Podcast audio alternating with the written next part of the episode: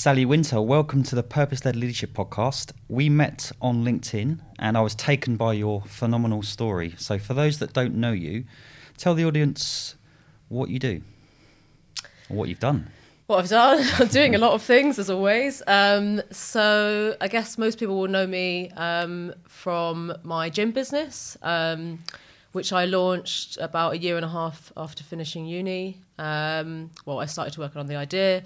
Uh, I launched in 2019, and I had a, a whirlwind, um, very fast exit, which was very uh, completely life changing for, for me. Mm. So um, that's kind of the story, I guess, that most people would have would have heard of if they know me at all. yeah, I mean, I was absolutely. Let's just start with that. I was taken aback. I mean, tell us the story. You started from your bedroom with a few hundred quid, and it sold for seven figures, something like that, within a space of eighteen months. Am I right there? Or yeah, so I think roughly that from kind of idea to to sale.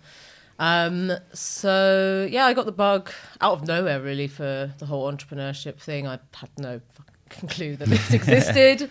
Um, and I really just got the bug overnight and became actually obsessed with an idea before the gin. Mm. And I didn't know anyone in, I didn't really know what a startup was. I didn't know anyone that had even a business growing up. So I was like, you know, everyone does have ideas when they're watching Dragon's Den and so on and so forth. Yeah. But I had this one idea, and for the first time ever, I couldn't find a reason why I thought, okay, this won't work because of X or Y. Right. Um, and I, um, so after that, I it kind of couldn't get out of my head. I wasn't sleeping. I was like obsessed with this idea. It was an idea for a food app at the time, and mm-hmm.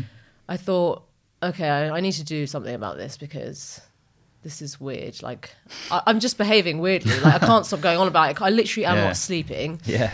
And um, a couple of weeks later, I saw uh, a little like um, ad, I guess, in the Evening Standard about a kind of entrepreneurs, young entrepreneurs of the future event, you know, typical format, a bunch of speakers throughout the day and so on. I thought, yeah.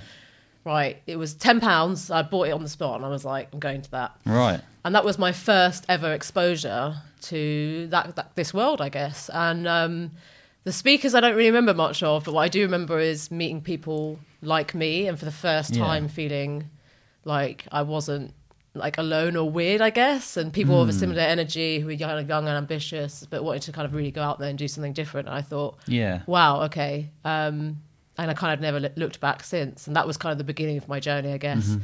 Six months later, um, wow. I had the idea for the gin. So it's kind of like almost like feeling like entrepreneurialism was, or setting up a business was kind of already in, in the pipe, in the universe, in your blood or whatever, because it feels like your intuition kind of took over and you thought, I've got to do this, would you say? Or it was a compulsion for sure. Right. Yeah, uh, it was just total obsession. Um, mm. Like living, thinking, breathing it, and just had to. Yeah, uh, there wasn't really a choice for me. Yeah. I think for me, probably looking back now, did come in stages to a degree. Yeah. So I was freelancing um, right. out of uni rather than well during uni and then throughout kind of after in film um, yeah. and broadcast journalism. So that I already had the bar and I went right. I like this. I like being able to pick when I can take time off and pick where I work and move around. So yeah. immediately I was like, I never want to, but also because I was getting kind of short stints of exposure in bigger organizations. And I was also doing a lot of interviewing yeah. actually. I kind of got yeah. this insight into what it was like in corporate life. And I was like, no, no, no. not for me. And then I think, like many people, having that realization of the way that the system is kind of weighed against the individual. Totally. Like, you know, you're going to be in a career until you're, what is it, like 67, 68, then yeah. you're allowed to retire. What have you got, like 10, 15 years before you croak it? Like, I just think it's. how a, is that appealing? I think it's a scam. yeah. I can't put another way, a word on it. You know, you, you work your life away for like a small pension at the end and you, you, you got enough to kind of maybe get a nice car, nice yeah. house or whatever. It's kind of like, you want to live while you're young, right? Yeah. You want to enjoy it while you're young. You don't want to have to slave yeah. away and then go through the whole rigmarole of. Mm. It's just it wasn't enough for me for, from a very young age. That that realization I did have like age twelve or thirteen. Yes. The entrepreneurship stuff right. and actually figuring that out like that came yeah. way later. I want to go back right to school to now, but I want to talk about go back to the business as well. So, how did you build and scale the business? Talk, talk it through from kind of cradle to grave. And it was also a unique thing as something with CBD involved as well, right? Yeah, so it was the UK's first uh, CBD or cannabis infused gin. Mm-hmm. Um, for all those that don't know, CBD is a cannabinoid, so it's a kind of compound found in the cannabis plant that's non psychoactive. Right. Um, so it's de- definitely associated with kind of therapeutic, healing, anti-inflammatory Mm. qualities, and basically exploded first in Yes. the US, um, which obviously have been much more cannabis friendly than the UK for a long time, but that's starting to change now. Yeah. And essentially, I had this initial idea. It didn't quite work out because I basically I managed to get some a one to one mentoring session um, through running for winning competition actually, which was great. But that kind of the person I sat down was like, you know, great, a tech idea. So you just need to raise loads of money and find Yeah. like a technical team and build credibility. And me being like the equivalent of basically a child of business. I was like, I have no clue How am I gonna to do that? Yeah. any of that. So Yeah. I was like, I can't. Like, it taught me what I needed, which was like something I could start without money, something probably tangible. Yeah. I wanted something I could hold on to, and that if I needed to, I could sell because I was very scared of, you know, kind of I didn't have much money to play with. So what I put in was I was very careful. How about. much did you put in then? Yeah, so um, obviously I had the idea, and then over ten months, um, it was around a thousand pounds. Right. So about five hundred went on uh, branding and design label. Uh, I think two hundred, roughly slightly under, on trademarking. Um, about 150 on website. Everything really you need to be basically ready to go and, and Mm. Yeah. sell. So how did you market it then? Because I mean, that, that is a shoestring budget, and it blows the concept that you have to have investment, you have to have all the bells and whistles. It just blows that out of the water. If the product's right, Mm. you're laughing, right? Oh yeah. Well, that that's definitely what the bit the plan in my head was. As Yeah. someone that was very green in business, but I mean, I was quoted like sixty to eighty thousand to start just to get to that point. So Really? yeah, a thousand was definitely not by design. It was just what I had to play with. I was on about ten pounds an hour, and I was just Mm. you know put, spending saving and spending two hundred pounds here. You know, I didn't even have a thousand pounds in one go. I just Right. had a bit here, a bit there, and I spent when I only absolutely had to. Um, but yeah, my big plan was, as someone who'd never done a business before, was okay. I'm going to have a gin. It's going to have CBD. Gin is already popular. CBD is already booming. Right. There's loads of problems with CBD. The oil tastes like crap. Yeah. Um, there's a stigma around cannabis, Yes. and people aren't used to taking oils. I'm a strong believer that when you come up with a, a product, especially, you, sh- you shouldn't challenge people in too many ways. Right, So if you want a really weird flavor, have something in a familiar vessel, for example, like Yeah. An ice cream but with a weird flavor, not like Yeah. a weird flavor and something you've never heard of. So the oils were weird in themselves. So I went, yeah. what is something that the UK population is so comfortable with and buys every week? Well, gin is that. and then naturally booze, booze all the way, Yeah. but particularly gin because Yeah. there'd been this gin boom that had come, and so it's really well established. And I think because I've been a, a, a- uh, a student and I've noticed people starting, like younger people drinking gin. Obviously, the, the trend had changed a lot from traditional Yeah. of and tonic of kind of 50 somethings that were drinking it prior. Yeah. And I thought, okay, I want to reflect that because all the gin brands on the market, you've got, first of all, a million kind of location based gin from every kind of village, town, city in the UK now has its gin. Yeah. And the design wise, they were all very antiquated. So you look like Bombay Sapphire, Gordon's, it's like Yeah. the calligraphy writing, Sure. the royal symbols. So I wanted to shake that up and make something edgy that reflected kind of the newer demographic Hmm. um, of people in their young 20s drinking it. So it looked weird. It had a weird name, Moohoo. Hmm. It was inspired by travel and it had this this CBD infusion. Wow. So you did all the product design and also the, the, the actual the, the, the, the tasting and the testing of it all. How did you get it to a point where right this gin's ready to go to market? I forced myself into it. So I was doing bits by bit by bit, and you know there was loads of up and downs during that process. Like, can I actually do it? There's like a huge Yeah. mountain to climb up ahead.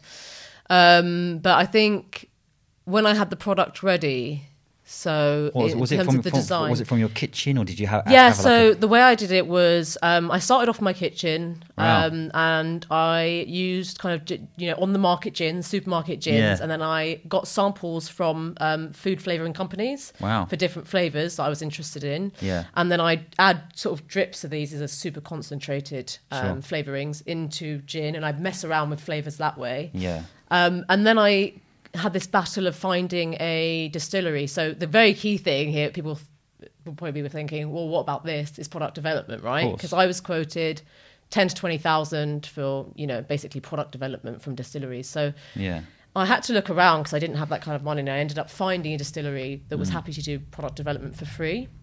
Um, and so once I had something that I could, you know, I, I knew roughly what I wanted. I went, okay. I got in touch with them, and then we worked based on the kind of recipes they had, and you know, I they recreated essentially in a professional way what I was doing at home. So how, why do they do it for free? I'm interested in that. Was it they, Yeah, saw something of- in the product? A or- lot of people ask this, Yeah. and it's simply removing a barrier to you being a customer for them.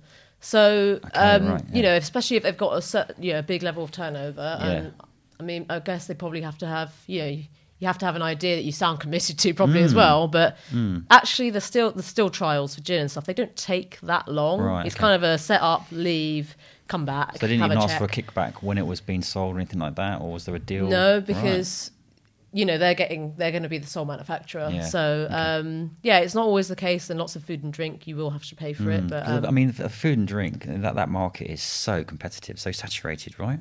oh, yeah, it's such a shame because I love. I'm a massive foodie and I love food and drink. Yeah, But as a, as a business space, I think as I've you know over the years and having been in it and then having been out of it now, yeah, I just think it's so tough. Like you can be an amazing person in business, but to do well in food and drink yeah. is insanely tough. And actually, I think of Moohoo, the gin, as a CBD product Yeah. more than a food product, food and drink product for that reason. Mm. So how did you get it into stores? What did you do online? What stores did you get to, and how, how what were the sales like? So the biggest challenge for me was actually launching. So it's all good and well having the concept, the branding, the Yeah, trademark. Of course. But what I didn't have is the money to actually fund the first production run. So you're thinking about this, you need to order bottles, you need to order the label run, you need to order and pay for the stoppers, etc., Yeah. etc., and then obviously the actual production itself. So this was one of my biggest challenges, and the way I eventually got round it was I paid for the um, the labels on a zero percent credit card, and then I got that label and I had one sample bottle which Yeah. I had free from the glass company. right. I stuck this label on. I actually filled the bottle with water. And then um, I was working as a kind of production assistant at the time. So on one of the shoots that we were doing in kind of a trendy Shoreditch apartment with like you know coloured walls and stuff. Yeah. Um, I nabbed the photographer at the end, and I was like, "Do you mind just taking a couple of shots?" Mm. So um, the actually product shots I got were actually like my hand holding it, and it's like there's no editing or anything in it, but they came out really nice Off the cuff. off yeah. the cuff, free Yeah. of charge again. Like you have to learn how to kind of get around things. And then I used those images to do a launch, and I, and I kind of I managed to get in the press. That was the goal. And then I had the press coverage that fueled traffic to the website where I had pre-orders set up. Mm. Wow. And then and this was very like looking back, loads of things went wrong with this. But the pre-orders, then the money I could use that to f- like Yeah. basically pay for most of the production Yeah. run. So I just get the sense with you, it's like it, it, it is your ability and your skill, but it was also your mindset. I mean, I built a twenty-five million pound business, and I'd never built a business before. But in my head, in my heart, in my soul, I, I just knew that I was ready and able to do it. I didn't necessarily even know how. And I think with you, it's the same, it was the same thing, right? You kind of had this insatiable belief that it, was going to happen. Yeah, it's weird. I kind of had a belief like I had to keep going, but then it Mm. was also punctuated by incredible levels of like self doubt in between. So I'd like Sure. yo yo between the two, weirdly, Yeah. which is why actually the 10 months of development could have been done in like four or five, but I had like months where Yeah. I just I just couldn't get my head into the right place, I think, and being alone as well. Like I did that's why the network bit is so important and meeting people and going to these networking drinks and stuff. But Yeah. ultimately I was still alone, didn't have any mentors. Mm. So that takes a, a huge toll, you know, and Sure mindset does. is, you know, the most Yeah. important thing as you'll know. So, So what did you what did you learn then in terms of I want to talk about the sale process as well, but what did you learn on that journey around kind of um, the adversity and, and the loneliness? What what has it taught you now on reflection, do you think? That there's that I think like being around like having people around you, having mentors or co-founders is important. Yes. But and there is the big but here, you don't want a co-founder or business partner for the sake of not being alone because that can cause more stress or as much stress Mm. in a slightly different capacity as being Yeah. alone. Yeah, like yeah. that can really cause a lot of It's mental true. anguish. So, um, but yeah, certainly a lot of mistakes I, I, I made along the way, even just to, to launching. So my Mm. Yeah. first production run actually ended up getting dropped by a forklift driver All right. and it smashed everything. And then I had these people who had ordered, you know, a reasonably expensive bottle of gin, Yes. who were waiting. Yes. And I was just frozen up, so I didn't email anyone, and it was like eight, maybe Yeah. six to eight weeks before people got their bottles. I think because they pre-ordered it, there was slightly more of an understanding, but Right, right. I did get the odd email like, "What's happening?" and if it, Yeah. eventually I got something out, but so much stuff got went wrong. Like the labels were not struck; Mm. they were not set up on the right reel for the machinery, and there was Yeah. loads of stuff that went wrong. Which is why I now look back and go, "That that was a risky way to launch." But you know, when you Yeah. have to get around things, you so have from to get launch around. to sale, how many people did you have when you exited the business working with you or for you? Just me, Was- yeah. You did this all on your own. I did this all on my own. And the rest were just suppliers or distributors. Yeah, Right. no, So not s- even no not even freelance Oh, help. okay. No, Wow. so Okay. um, so it was September. So end of 2018 is when I had the idea. Yeah. September is when I did the soft launch. Right. Um, I think product reached customers at the end of October. Um, and the, the PR basically did everything for me. So it was awareness, it got, grew my following on LinkedIn, and it meant that two months later, when I was burnt out, because I was walking 30,000 steps a day in London with a heavy backpack full of this sample bottle that I kept refilling. So rather than ordering, you know, Yeah. lots of bottles, apart from ones that were going direct to consumer, I had this one sample bottle, and I basically had a a big blue carton Yeah. of just the liquid because that's so much cheaper to get from the distillery. Yeah. And I was filling that up and then going bar to bar with probably no strategy at all. I was just trying to reach out everywhere. And, you know, going, you know, c- you know, because they expect to try the liquid. So you lose half a bottle of gin worth of gin every time you go into a bar. The bartender messes around. Yeah. Make like different cocktails with it and say, does it work? Does it not? Sure. Um, and so I was quickly burnt out because I was also doing the cost. You know, there's everything in the business: the customer queries, the logistics, the ordering, and then eventually I was like, right, you know, first of all, financially that's a huge strain because you're not Mm. earning any money. Like you're selling it, but you're putting it straight back to the business. Yeah. Um, and so by January, like three months in, I was well. By the end of December, I was completely burnt out. Not surprised. Um, and then January, I went on, I did a fundraise. So I started reaching out to angel investors, had loads of meetings. That was a huge learning curve. But on that fundraise was when I got the offer Right. that I ended up going with. That, Was you expecting yeah. an offer? Obviously not. No. So um, I had the meeting, and then uh, like later that same day, they were like, "Okay, we'll send something out." And I they, there was no word of acquisition, so I was like, "This is what I'm raising for. Here's the valuation." Blah blah Yeah. blah. We talked a lot about the CBD in the cannabis space, and I knew a lot about the regulations. So it seemed the meeting went well, but Mm. you know, Mm. you often don't get what you want when you get the term sheet. No, exactly. Um, and that's very much the experience I'd had so far. Like Yeah. I'd met people that were interested, but not the valuation Yeah. that you Well, want to they'll, give they'll away. say, right? They'll say we'll get to that figure, and then Yeah. later, on down the road, it's like twenty percent of it. Exactly. Yeah. Well, you know, because Yeah. now as an investor, you Mm. you want to, you know, you're interested in your own agenda as well, aren't you? So, um, Yeah. yeah. And then at the end of the day, I had this offer through, and I was like, "This is an offer to acquire the business," Mm. and immediately I was like, "That's not what I was." That's not what I, I'm after.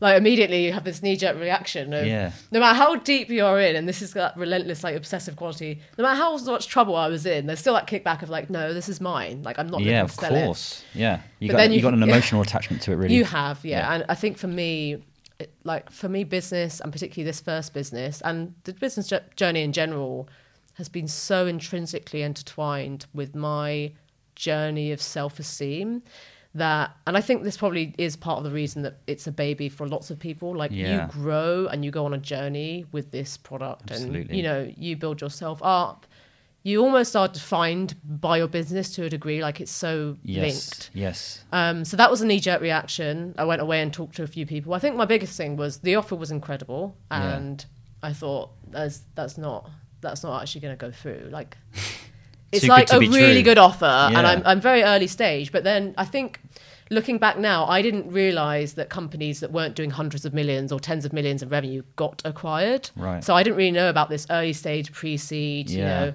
kind of like, Yeah. oh, we want to grow, so we just want brands, or we want to bring the talent on board, or whatever it is. Did they not want to keep you on? Was it a straight exit? Yeah, no. So they wanted to keep me on. So I think a big part of it was wanting to grow in the cannabis space and have that Yeah. kind of knowledge, expertise, and also a brand. Of and course, you are the brand. I mean. I, if I was going to buy your business, I'd definitely want you on board because you are the, the, the, the nuts and bolts of the brand, right?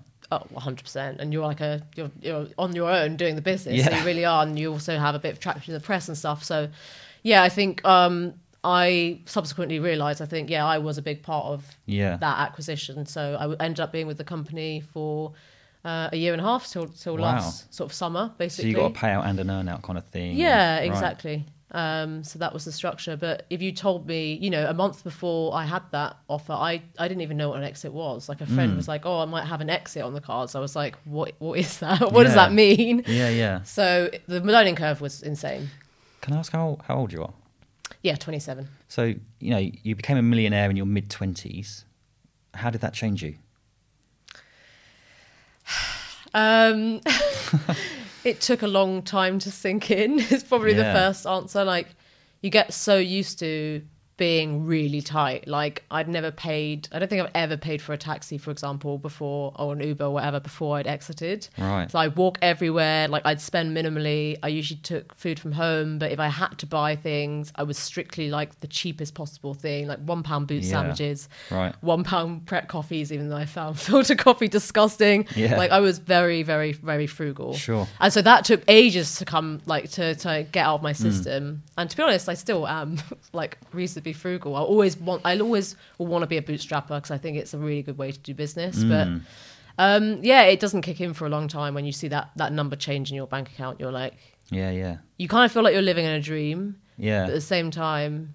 Yeah, it doesn't hit. Was it still a- doesn't really hit, to be fair. Because for me, when I, when I did when I sold my business, it was like the actual the the event, the day event was almost like an anti-climax. It was the journey that was the most important thing. But how did did it feel like? Oh wow, this is going to. Or it just was like a normal day, or do you remember? No, for me, it felt like winning the lottery. Oh, wow, okay. And I think there'd been six months of due diligence. And by the way, the context here, lockdown one happened like two weeks after I got the offer. sure, sure. So um, I was, you know, the six months. You know, you think like you have so you have two processes for people that don't know. Mm. Yeah. You have the sort of right. We we want to explore this. We want to go ahead with this. Yeah. And that doesn't guarantee anything No.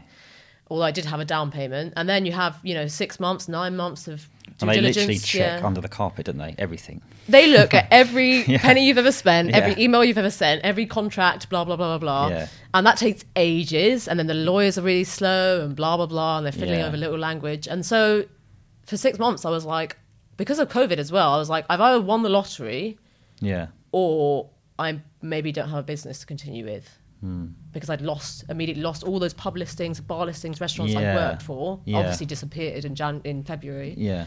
So for me on the day was yeah it was a it was a magical day. It was a And- magical day. But why how- was it an anticlimax for you? Well, it's because I think for me, I, I was 99.9% living, breathing in my business is all I ever did. And then um, when it wasn't there anymore, I didn't know what to do. I kind of felt I didn't have a purpose anymore, you know, and it kind of Yeah. like struck me. I thought, well, the money's good, but it dawned you've on me lost. that that's It's not a everything. sense of loss, yeah, right? What am I going to do now? So it's kind of like. I think I think Yeah. Steven Bartlett said that about his business, didn't he? It was a bit like I kind of like lost my identity a little bit, what I was going to do. So that that was it for me. But with you, you were you were staying on there a little bit. I but- mean, because of my upbringing, like you can't, I couldn't help but be just blown away. Like I knew how Yeah. important this was. This is what annoys me in the startup world. There's a lot of people with quite a lot of money and privilege behind them, Yeah. and they're like, "Oh, a million isn't a lot of money. Like it's just Yeah. starting out." I'm like, "Well, actually, like get your head back on the ground because Yeah. a million pounds is a hell of a lot of money for so many people."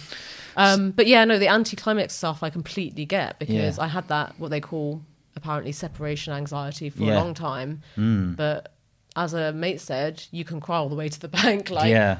You know, you need to see these, these things in perspective. But So you don't yeah. feel as if you sold it too early. How's it doing now? You- it sounds like it was everything was perfect timing to an extent. it was perfect timing, I think, especially since tons of regulation came in afterwards with Right. regards to EU law and novel foods around Oh, okay. CBD. So Yeah. essentially, Europe were like, we're not happy with this being in food and drink. Yeah. And they essentially put a massive barrier to Oh, wow. entry. So you had to suddenly do hundreds of thousands of pounds worth of testing, which really narrowed down the brands. So that would have really scuppered you, right? Oh yeah, hundred percent. Wow, So without okay. serious investment, I wouldn't have had um, money Yeah. to put into that. So yeah, um, good timing, excellent timing. Timing is everything with business. It though, really it? is. Yeah. It really is. I'll be interested to find out what your future and current investments are on your other projects. But I'll, you mentioned um, your upbringing. I want to I want to learn about that. Talk to us about that. Your upbringing since school and your kind of journey pre your wonderful sell and exit.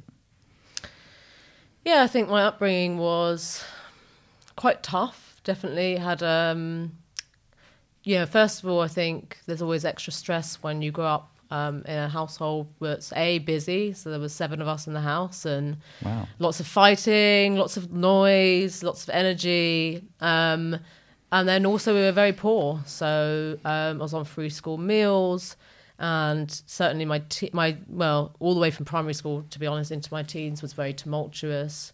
Um, got into drugs and alcohol very early on. Um, just a lot of difficulties, really. And I think on the surface I was quite social, but I was also very isolated underneath. Like, I didn't Yeah. have any close friends, and Yeah. I think the big thing for me was at 11, I managed to. I didn't want to go, but I was put into a grammar school because I managed to get close on the waiting list. And Yeah. grammar schools, although they're supposed to be about helping, you know, kind of poorer kids with ambition or a spark, Yes. you know, get up that ladder. The reality is they are utilized by wealthy parents who can afford private schools, but think if we don't have to shell out 40 grand a year per kid, Yeah. why would we? So Yeah. instead, they channel a bit of money into tutoring. And so I was one of three girls in my year that was on free school meals. Mm. So I was a bit of a social pariah because of that.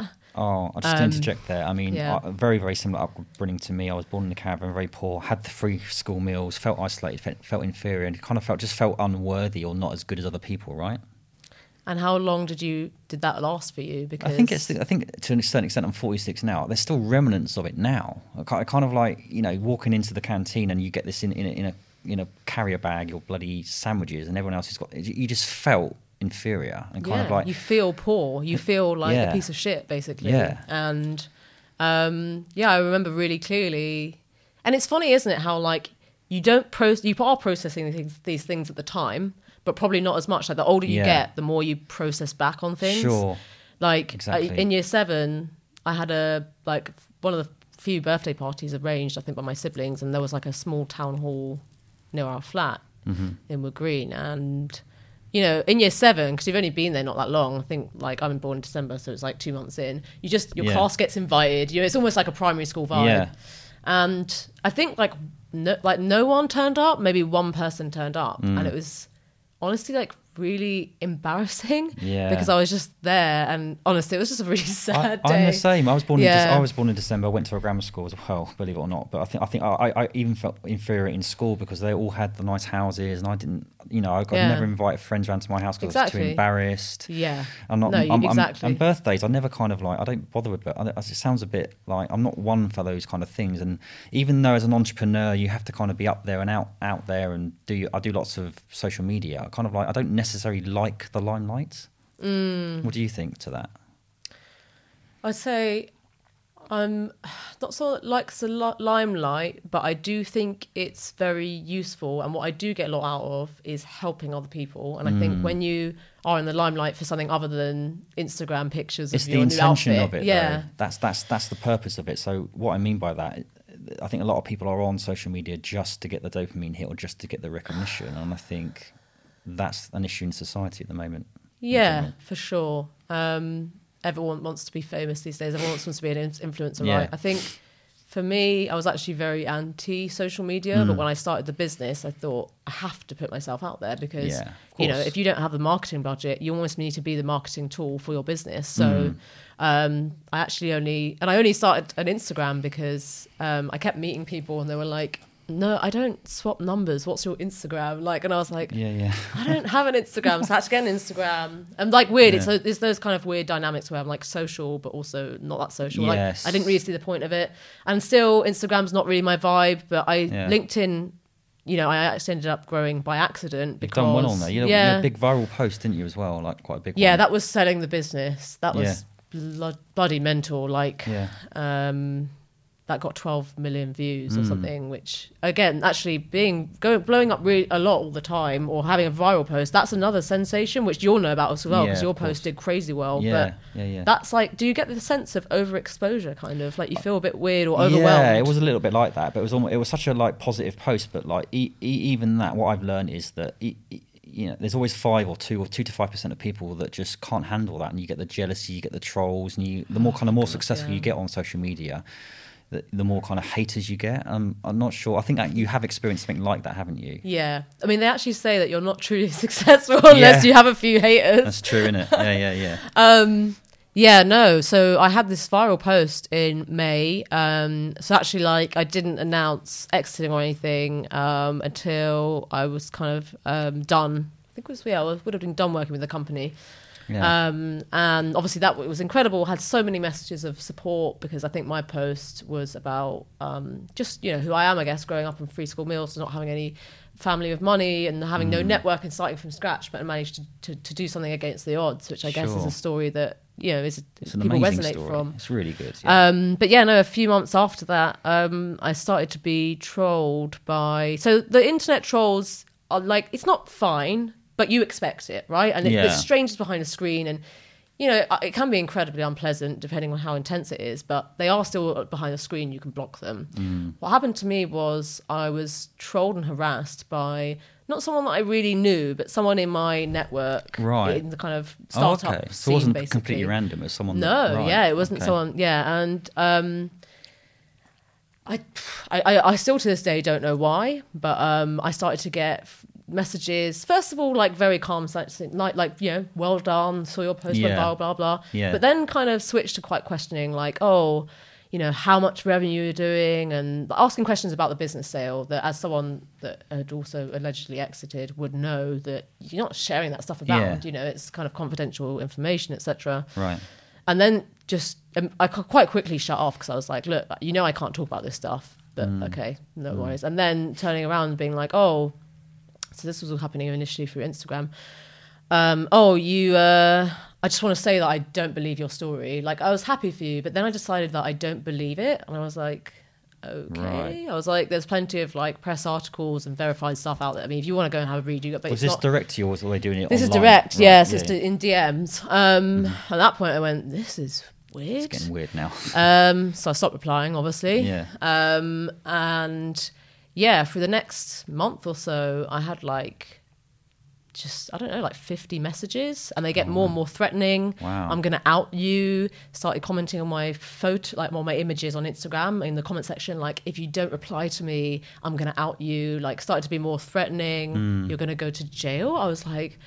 You know, I think when you're really resilient, you just You brush of- it to the side. You're like, this Yeah. person's clearly Yeah. has their own stuff going on and Yeah. whatever, but just turn a blind eye. But when you're opening your phone and you have all these threatening messages That's- and then that's scary, move to it? another platform, so it's like. LinkedIn That's messages. stalking you almost. right? Stalking, yeah. Um, and then I subsequently found out, like down the line, that this person had been calling and LinkedIn messaging the business that acquired me at all hours, at 1 a.m., 3 a.m., for three months.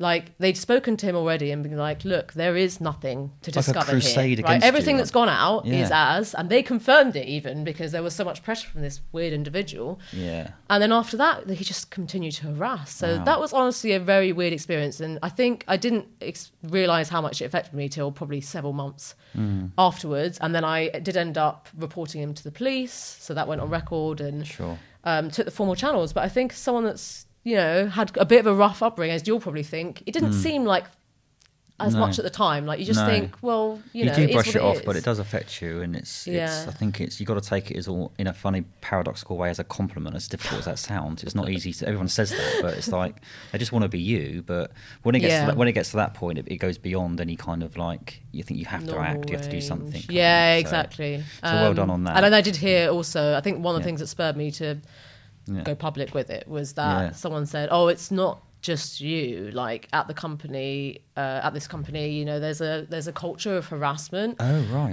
Um, and all of this, and people had stories, and so I went, do you know what? Like, Let's make it's a bit with the. Me Too thing. Like, someone should speak out because actually you might Yeah. be helping someone more than yourself. So, no, fair play. but yeah, you. no, it was it was uh, it was good to put that behind me because it was you know that's what I guess what comes with Yeah. it's the, with the chalice. I want to go back to the so the, the school thing in a minute, but, Yeah. but another question for you is kind of like throughout this journey of yours, how have you kept your mental health in check? Because you haven't really done it on your own. You say you haven't got mentors. Do you have like a routine, or do you have, uh, you know, what, what what's your mental health journey been like as well? Would you say?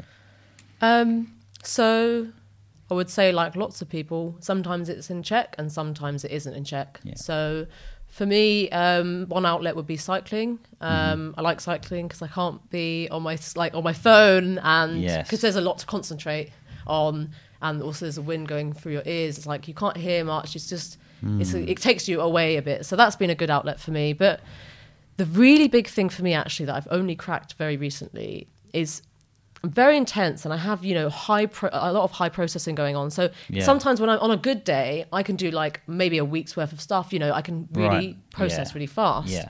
So on the days when I, it's not working for me or I don't feel quite right and maybe I've just I'm not there in the head in the, the same way a bad Yeah. day. Yeah. If I would beat myself up for that, which I would do a lot, that bad day would become a bad week. Absolutely. And the only thing, the thing I've cracked recently is by just going, not every day can be a good day. Mm, absolutely. And that's- that's accept, okay. accept that, and that's always going to be the case. Stop forcing yourself into trying Yeah. to do things. So sometimes on those Yeah. days I'll do nothing. I'll just fully relax and switch off. And sometimes I'll do just one or two things. Just feel like I've still Do achieved you know what? That's today. a game changer because you're successful and you're highly ambitious, and it's almost like when you do get a down moment, you don't have to fill it with anything. You can fill it with nothing, and that can be the best productivity hack ever, or the best next best thing to do. You don't have to always be pushing forward. I don't think. And I think some people say like you've got to work hard, you've got to do twenty four seven, and I think. I just think these days you can work smart. But they I- don't, do they? No one No. works 24 7 successfully. No one doesn't have bad days. That's the thing. Yeah, exactly. They're lying if they say they haven't.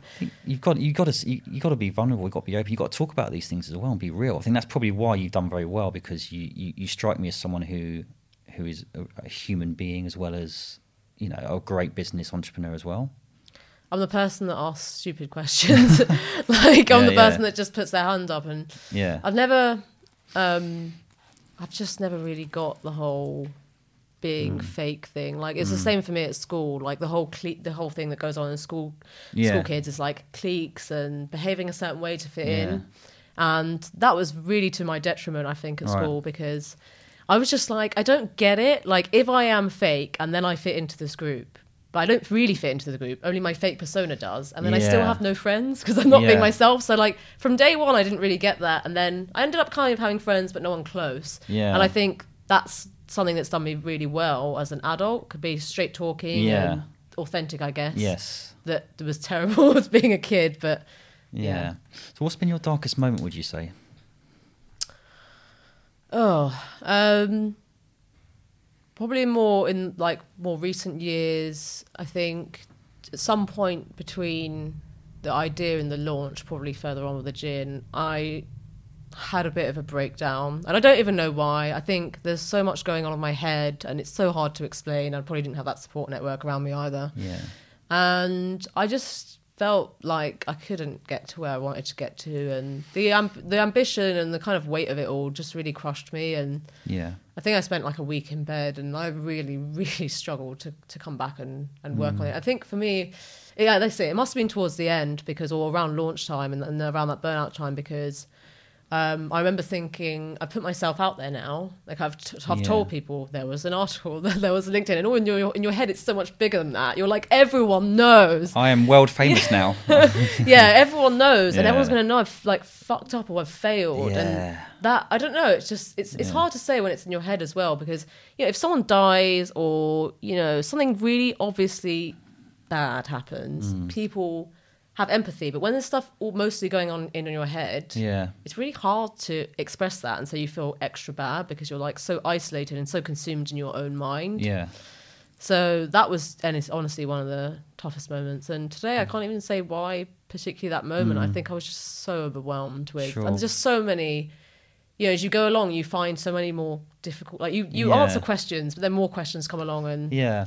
So with your success, I mean, when I was successful, you know, I had lots of people around me, but when I kind of lost that success, it was very, very eye opening around who I thought was my friends and who weren't. So talk to us about how the family have been with you, if you don't mind, and also the friends and how that's changed now. You now you now you're out there doing your thing.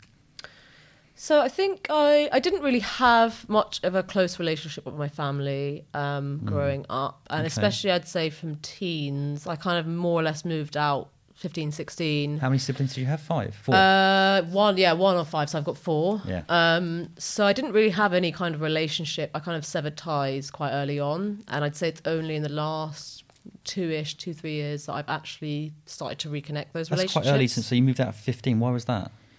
Uh, I think I just wasn't happy at home. I wanted more freedom, um, and I was Yeah. just really disillusioned, to be honest. Um, there was a lot of tensions at home.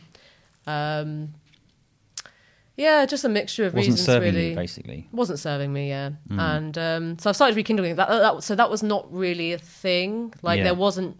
It wasn't like, oh, mum and dad, I've done this, I've had this thing. It Yeah, probably yeah. didn't have that really. So you didn't. It didn't. It strikes me, although it's a it's a big family. Um, I don't want to disparage your family. It's not for me to say, but it doesn't sound like they were very supportive or wasn't supportive of. I think there just wasn't really a relationship there, Right. and um, so yeah, I think that's been a big part of my journey. Really, is it's learning to be enough for me.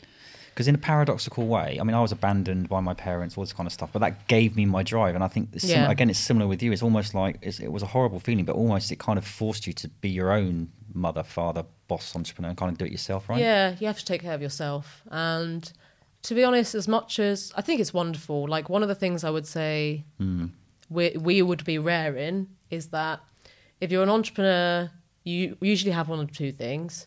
You either have privilege, financial support, a lot of you know rich uncles or whatever, or like trust Yeah. funds, or if you don't have that, you usually at least have some sort of break or really supportive parents or someone in your life that pushes you. Yeah. It's very, I think, unusual. I haven't met many people who've had this disjointing upbringing that we have, Yeah. and then if you've you've done it for yourself, but Yeah. without anyone really telling you to. I think that's that's quite unusual because it does make it so much harder when there's not someone like you have to tell yourself you're good enough. Yeah, You have to be good enough for yourself. There's no one else going Yeah. like you did a great job today, champ. Like absolutely. and that takes a lot a Yeah. Hmm. lot out of you but then when you're on the other side you're much more independent and stable person stable to a degree of person because yeah, Yeah. i think anyway you are the only person that's really got your back when Yeah. it comes down to it everyone has slightly their own interests at heart even within families Yeah, I think it's. I think the power of um, ditching your friends or your family if you need to around. You're only as good as the people around you, and if there's no one good around you,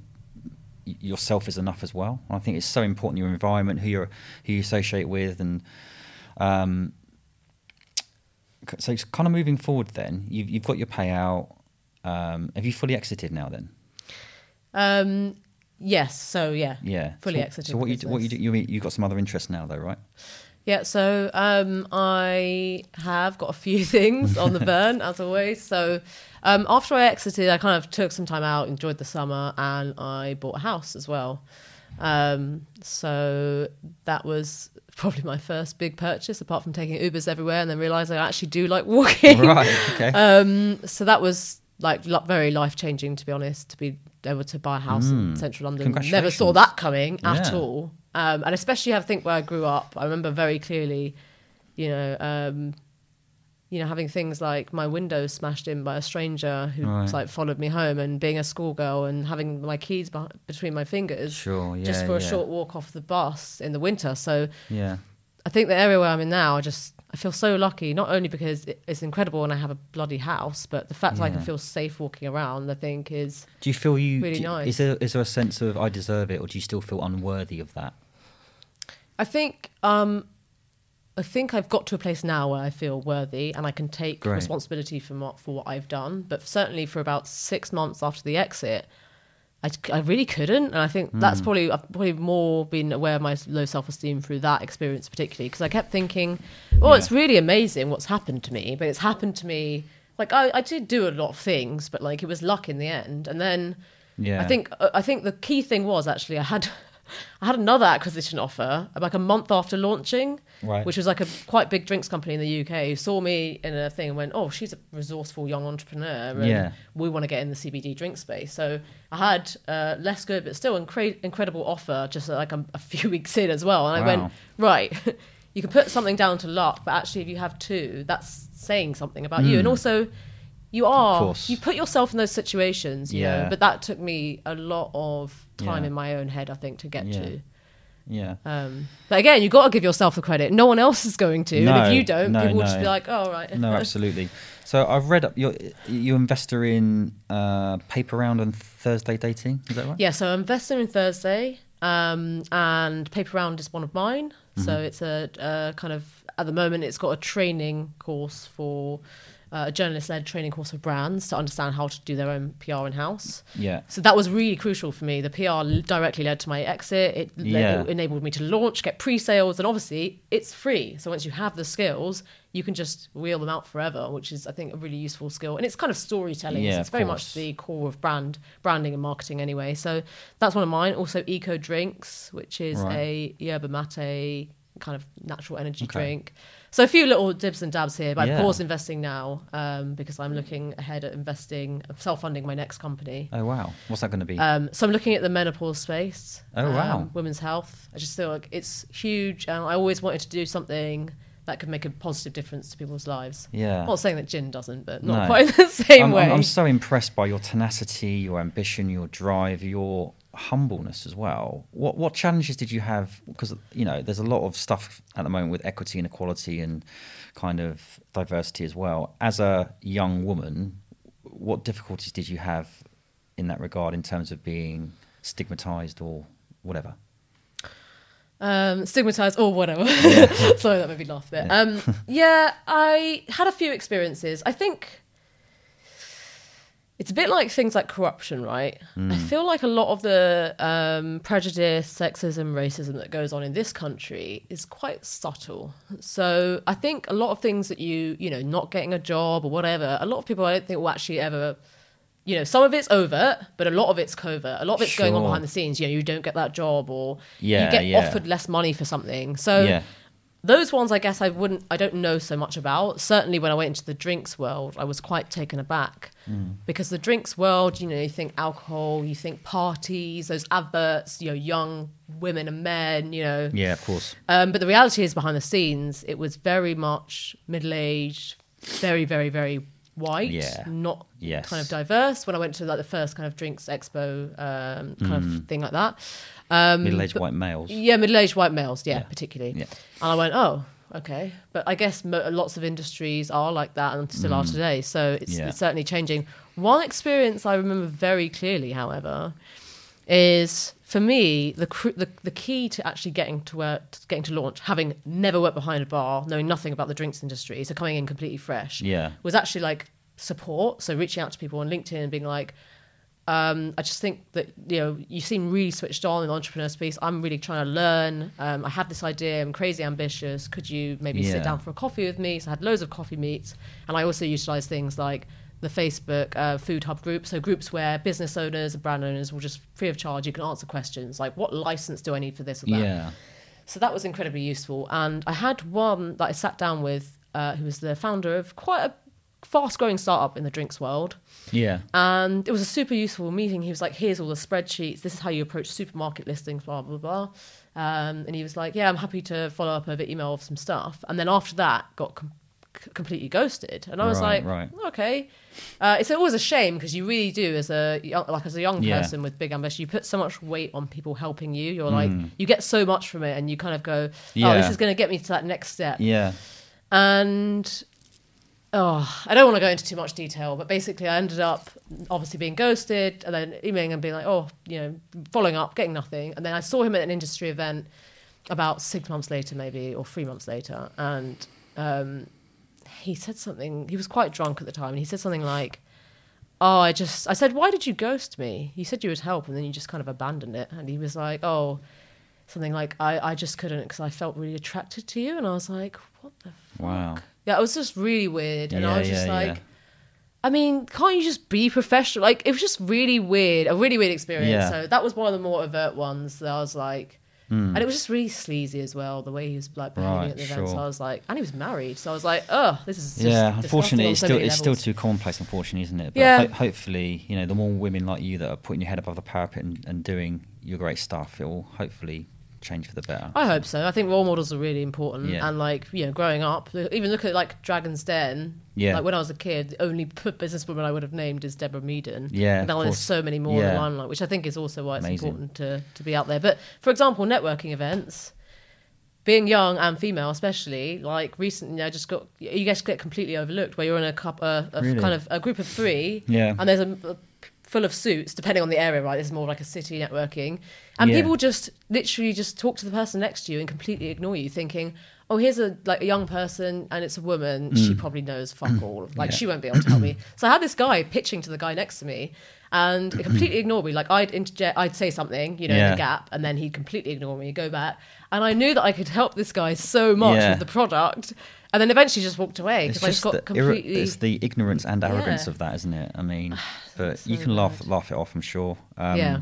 We're kind of coming towards the end. Honestly, you're an inspiration. It's been fascinating speaking to you. I, I can't um, give you enough superlatives. I mean, and you're and you're so young as well. That you got the whole world in front of you. I think we might have missed out a little bit of your Yeah. journey in between. We talked about the school thing between school and uni. What happened? Anything interesting there that you want to share? Uh, interesting. Not particularly. I almost got kicked out of school. I managed to scrape by um, the grades I needed to stay there. Know Did you did you skive a lot? Or? Oh, fucking hell. I had like 30% attendance. I, I was remember the being same. sat We've down. got so many similarities. I did. I think in the last year, I didn't complete a full week. I used to um, forge my dad's signature on the notes and sick notes and stuff like that.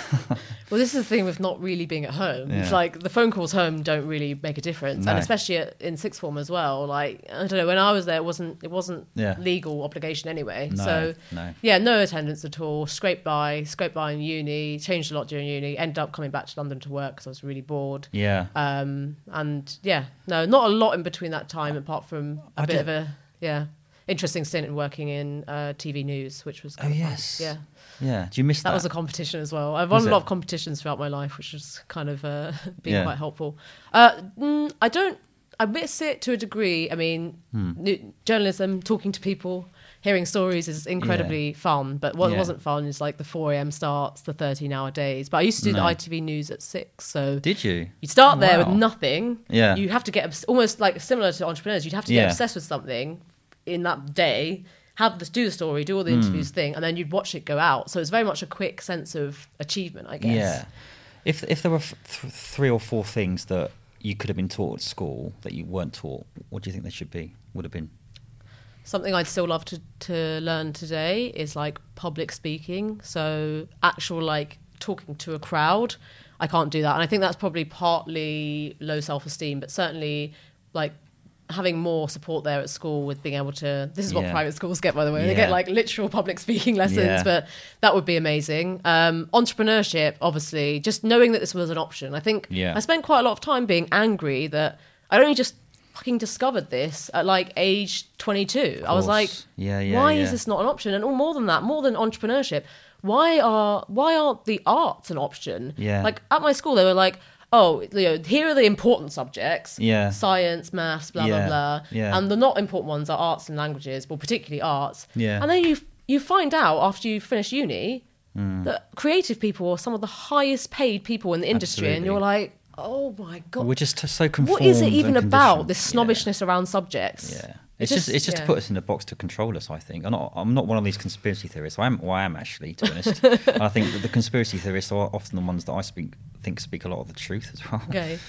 But on the public speaking thing, right? That again, another similarity. I've built businesses. I do podcasts, but the public speaking thing is a bit of a Achilles heel. Why mm. do you think that is for you, considering your success and your confidence in building your business? Now you had self doubt, but is it the fear of getting something wrong in front of people? What what's holding you back there? I feel like I don't know how it is for you, but I feel like this burn, like this burning of the eyes on me, and I feel like they can just see me, Right. like they can almost see me in a bad, I don't know, a bad light, or Mm. maybe like see all my insecurities and stuff. It's probably not a logical thing, but there's something about like having a conversation like we are now.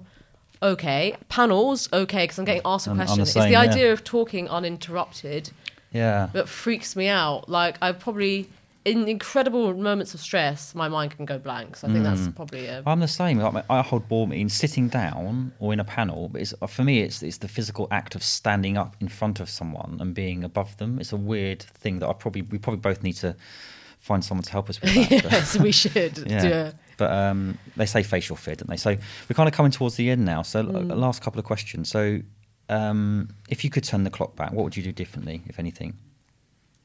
do my business earlier, start in business earlier, Earlier, Bloody and hell. just like find the right people to be around. Which Yeah. you can't really do that early.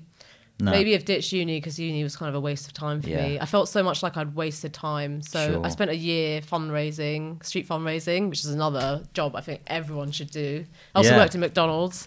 These Right. two jobs that really built me up, I think, in the in the interim. Is that that's like the confidence of interaction, speaking to people, right? Yeah, Or- stopping people on the street. Yeah, yeah. terrifying. Especially if you're British, because you don't talk to people normally, and then having to like build a rapport and then get their bank details all in one sitting. Yeah, it's a bit like, of a that's skill, a hard that. sell, Yeah. whatever you are. So yeah. yeah, that was one of the toughest jobs. I actually got fired after the first week, and I begged to have another chance. And I ended up doing that for a year and progressing through the ranks. But um, yeah. I think that was huge for me. And then I would just have loved to know about business a bit earlier. I think because Mm-hmm. yeah, it's not necessarily about big business, but even small things. You know, learning and finding Yeah. something that you love, rather than having this thing of like.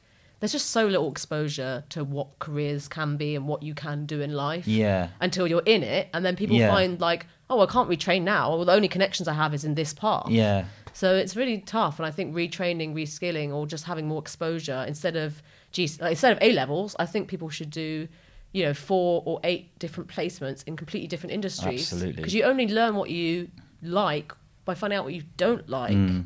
and I just think that would make everyone so much happier rather than people. You know, um, whiling away weeks and weeks, you know, 40 hour weeks, 60 hour weeks, and stuff that they hate. Yeah. Because if you love it, it's not work in the But they're also way. conditioned into one way of thinking, and one you know they don't they're not, not look- looking at different people's perspectives or willing or even curious as well. I think I think that's important. Curiosity is such an important trait, I think. Yeah, You want to understand why and study things, and yeah. yeah. I think all too often we fall into the trap of that person's going to be like that because of that. But if you don't ask the question, or and also I think a leader needs to be prepared to be challenged and have feedback as well. I'm all for that. I'd sooner- be told Yeah. something. I want to be told the, the bad stuff, not the good stuff. Yeah, I mean, how how useful is good job, well done? like, Yeah. you want to know, like, well, what could I do better? Yeah. Like, what, why? I guess. Yeah. As human beings, I think we, and someone that works a lot with brands and storytelling as well, we always want to know why. The why Yeah. is the most important thing Yeah. that matters. Like, oh, you did a thing, but actually, your background, having been, you know, born in a caravan, abandonment like your parents, that why makes your success so much more important. So much more. There's so much more to it. Yeah, it's got some substance there. Yeah. So, last couple of questions: What uh, keeps you up on at night in terms of what, what what worries you, and also what gets you out of bed? What excites you? I think uh, so. The first one, what worries me right now, I'm doing two extensions of my house, and the whole site is like back to bricks. So the builders Right. really worry me. Yeah, yeah. Because you got to keep an eye on that shit. Um, it's a lot of money, and it's about yeah a good couple of months worth of work. So that's stressing me out. I've learned a lot about Yeah. the standard widths of UK doors and Right.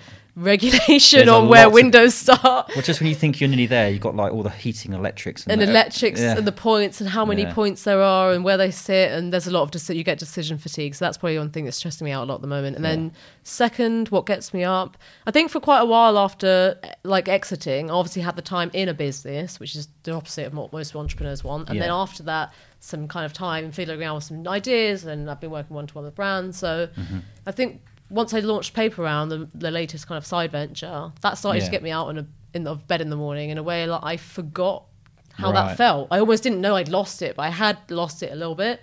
I was like sleeping in rather than waking up and then not being able to sleep because I was like, oh, all these things Yeah, are buzzing yeah, in my mind. So Amazing. yeah, That's really good. And final question: What would you like to leave the audience with in terms of any advice around entrepreneurship and building their brand, their business, and their life?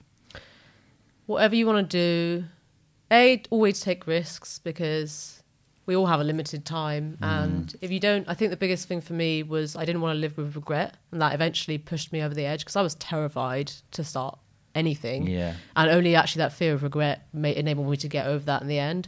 Find people that support you and people that get you, people that are similar energy. Yeah. And then the other really big thing is no matter how big the success seems that someone else has achieved, Mm-hmm. they only started with a few small steps.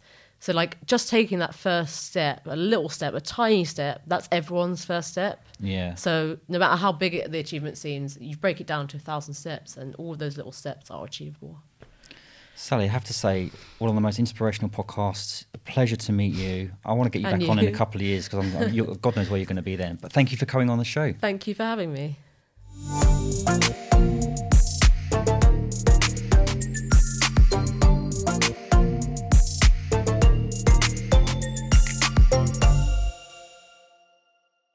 The Purpose Led Leadership podcast is sponsored by Vincere, the recruitment operating system used by 20,000 recruiters worldwide. I chose to partner with Vincere because I'm a customer. I love their modern Rec OS system, a single tech platform to streamline the front, middle, and back office operations of executive search, permanent, contract, and temp businesses. If you're looking for a new breed of tech partner, talk to Vincere. They have follow the sun support with seven offices around the world. Check them out at vincere.io forward slash Chris O'Connell for an exclusive offer for all listeners. The Purpose Led Leadership podcast is also sponsored by My People Group. My People Group helps recruitment businesses to inject a genuine added value differential into the service they offer to clients. The product is a data driven, talent fit platform that enables and ensures candidates are placed in roles where they will thrive and teams where they will feel happiest. Candidates feel valued throughout the process, and hiring managers are empowered to make better decisions. The results are incredible. Recruitment businesses introducing My People as part of their recruitment service are winning much more high quality business, strengthening existing relationships with clients, and securing more placements. Used internally, the product enables you to develop your people efficiently and allows you to better assess the team fit of new hires. I chose to partner with my people because I firmly believe when identifying, attracting, and developing talent, behaviors and attitude are just as, if not more important than skills and experience. My people specialize in measuring the environmental, behavioral, and psychological factors that affect team success. So I couldn't think of a more aligned partner. They are working with over 50 UK recruitment firms and have previously supported some of Britain's greatest supporting elite teams, such as England Rugby, Saracens RFC, numerous Premier League football teams, and the Philadelphia 76ers. They believe that your culture is the key to engaging your people, maximizing health and well-being, and unlocking team performance. So if you're serious and you're looking for a better way to enhance your culture, drive performance, and make better hiring decisions with my people, drop me a line at chris at basemindset.com for an exclusive offer for all listeners. Thank you.